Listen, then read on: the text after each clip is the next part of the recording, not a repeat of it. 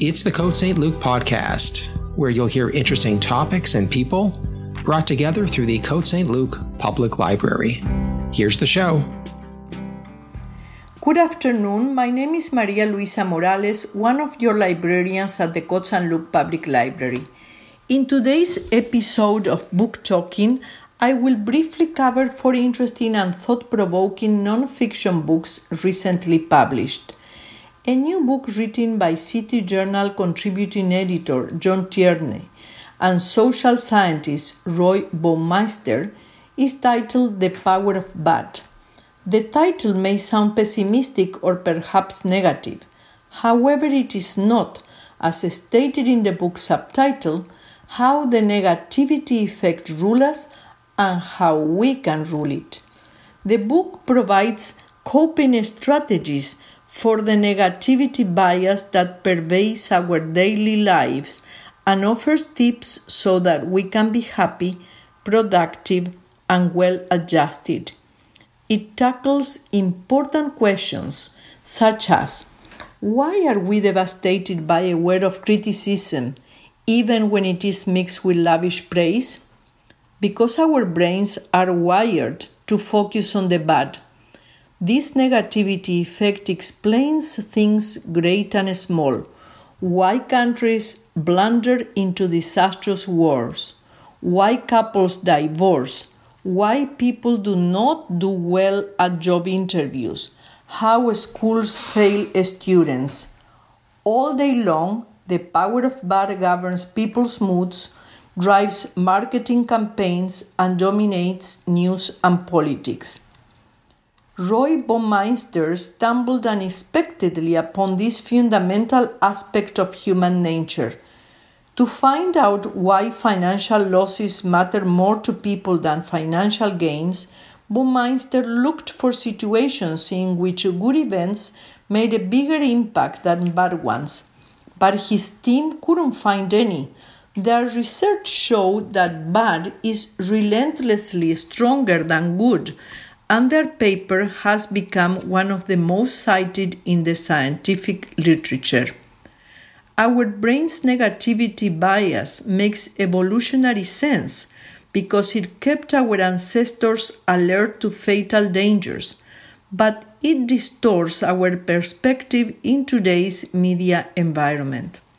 The steady barrage of bad news and crisis mongering makes us feel helpless and leave us needlessly fearful and angry. We ignore our many blessings, preferring to listen to the voices telling us the world is going to hell. But once we recognize our negativity bias, the rational brain can overcome the power of bad when it is harmful and employ that power when it is beneficial. In fact, bad breaks and bad feelings creates the, mo- the most powerful incentives to become smarter and stronger. In few words, bad can be put to perfectly good use. We revel in praise, in praise for a much shorter time than we wallow in criticism. Regardless, write the authors, Barkan makes us stronger in the end. Though it may be difficult to negate the negativity, the authors show how not to be ruled by it. Their prescriptions have mostly to do with reframing the context of the negative, isolating the rotten apple so it doesn't contaminate the remainder of the barrel. These specific strategies have a commonsensical tone. Learn to be as creative with your praise as you are with your criticism. Protect yourself and don't expect bad apples to change on their own. As the authors, John Tierney and Baumeister show in this wide ranging book, we can adopt proven strategies to avoid the pitfalls that doom relationships, careers, businesses, and nations. Instead of despairing and what's wrong in your life and in the world, you can see how much is going right and how to make it still better. Not everyone may agree with the author's points of view. Nonetheless, The book raises important, important questions and provides provocative answers that challenge our present perspectives on the life we are living. My second book is The Boy Who Felt Too Much How a Renowned Neuroscientist and His Son Change Our View of Autism Forever. This excellent book is an international bestseller the story behind Henry Markram's breakthrough theory about autism and how a family's unconditional love led to a scientific paradigm shift. In Wagner's new book, Henry Markram, the neuroscientist behind the billion dollar Blue Brain project to build a supercomputer model of the brain, has set the goal of decoding all disturbances of the mind within a generation. This quest is personal for him. The driving force behind his grand admission has been his son Kai, who has autism. Raising Kai made Henry Markram question all that he thought he knew about neuroscience and this questioning later shook the autism research world when Markram introduced his now famous theory of intense world syndrome. His groundbreaking research that would append the prevailing worldview that individuals with autism lack empathy. When Kai was first diagnosed, his father consulted studies and experts. He knew a lot about the human brain, but still felt as helpless as any parent confronted with this condition in his child. What's more, the scientific consensus that autism was a deficit of empathy didn't mesh with Markram's experience of his son. He became convinced that the disorder, which has seen a six 157% increase in diagnosis over the past decade was fundamentally misunderstood. Bringing his world class research to bear on the problem, he devised a radical new theory of the disorder. People like Kai don't feel too little, they feel too much. Their senses are too delicate for this world. Reviewers Virginia Johnson and John Curtis state that Wagner does an exceptional job of mixing biography with complex yet accessible neuroscience.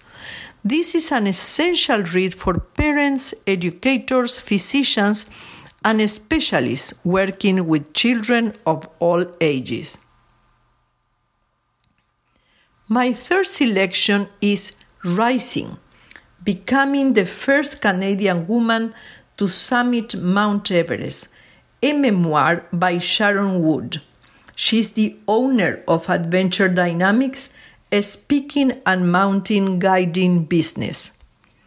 More than 30 years after her historic ascent, the Canmore based climber, speaker, and writer Sharon Wood offers her first full length account of her contribution to the 1986 Canadian Everest expedition, an account that is affecting and personal. As part of the Canadian team, Sharon Wood became the first woman from the Americas to summit Mount Everest, and the first woman in the world to do so via the West Ridge from Tibet and without Sherpa support. But it is how she got there that is truly compelling. In Rising, the personal motivation that drove Wood to reach further and further heights are detailed through the years leading up to the career defining climb. Often, the only woman on expeditions, Wood was an outlier in a predominantly male bastion of high altitude alpine climbing.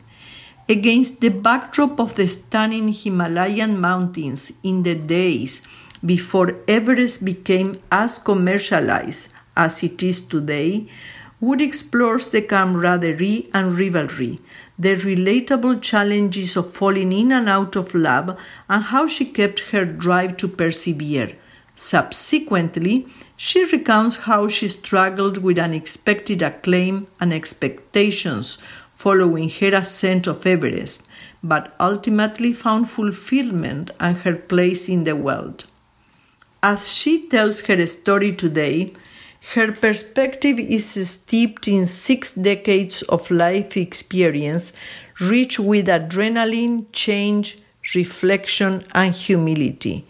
It is a tale that still feels poignantly relevant, a testament to the strength of the human spirit to overcome all obstacles, whether mountain peaks, social expectations, or self imposed barriers.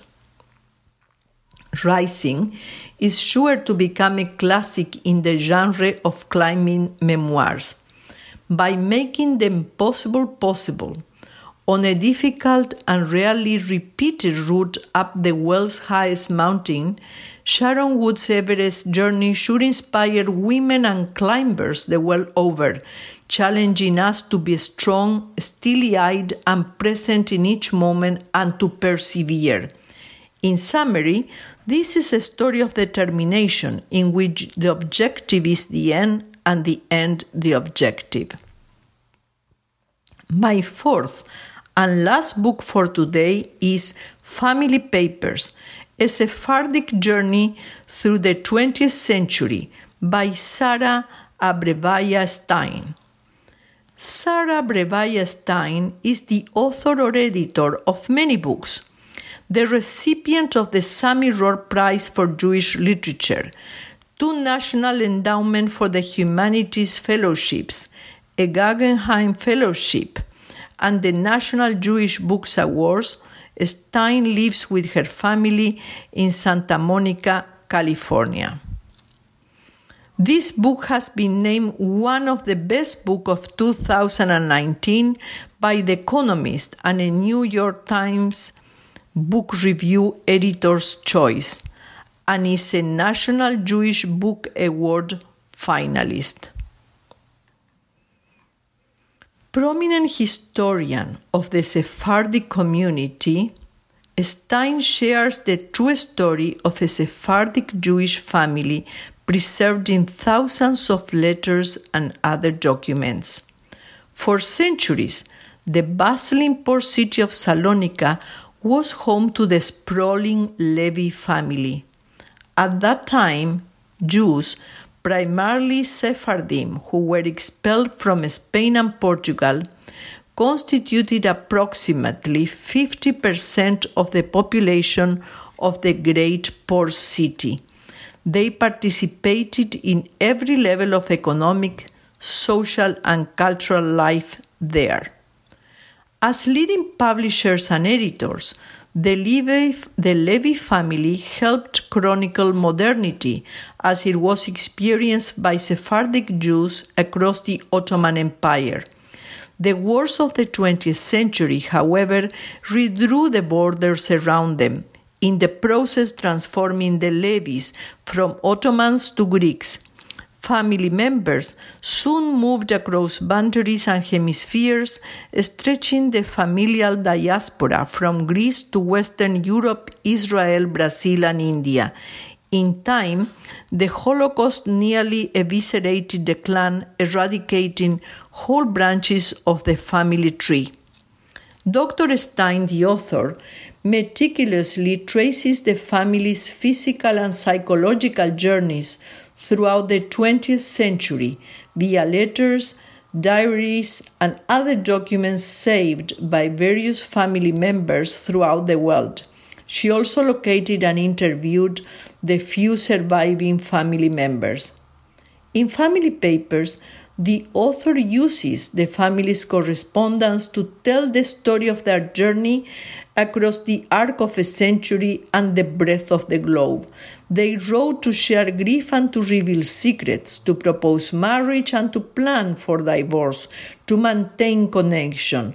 They wrote because they were family, and years later, Stein discovers what remains solid is the fragile tissue that once held them together neither blood nor belief, but papers. The author begins her study with a memoir written by the founder of the dynasty, Saadi, 95 pages written in a simple notebook passed through four generations of the family. Dr. Stein discovered other family documents written in eight languages in South Africa, England, Canada, France, Greece, Germany, Hungary, Israel, Portugal, Italy, and the United States. They are, Stein says, spread across nine countries and three continents. The single largest collection, the papers of Leon Levy, is kept by his four grandchildren in a private vault in Rio de Janeiro. It consists of nearly 5,000 handwritten and typed letters, telegrams, photographs, legal and medical documents, and miscellanea. By far the largest private archive I have encountered as a professional historian and near obsessive document hunter, she says. The Levy cousins, Stein writes, had lived under Ottoman, Greek, German, French, Spanish, Portuguese, British, Indian, and Brazilian rule. They had witnessed the 1917 fire in Salonika, the Balkan Wars, the First and Second World Wars, and they had emigrated in multiple directions, some more than once. According to a critic, reading family papers is an enthralling experience, not only for its emotional impact, but also for its revelations in a chapter of Jewish history about which little is written. Stein uses the Levy's letters to tell not only their history, but the history of Sephardic Jews in the 20th century. Well, this is all for today's program, and I hope that you get to read one of these books. Thank you for your attention, and I wish you a happy reading.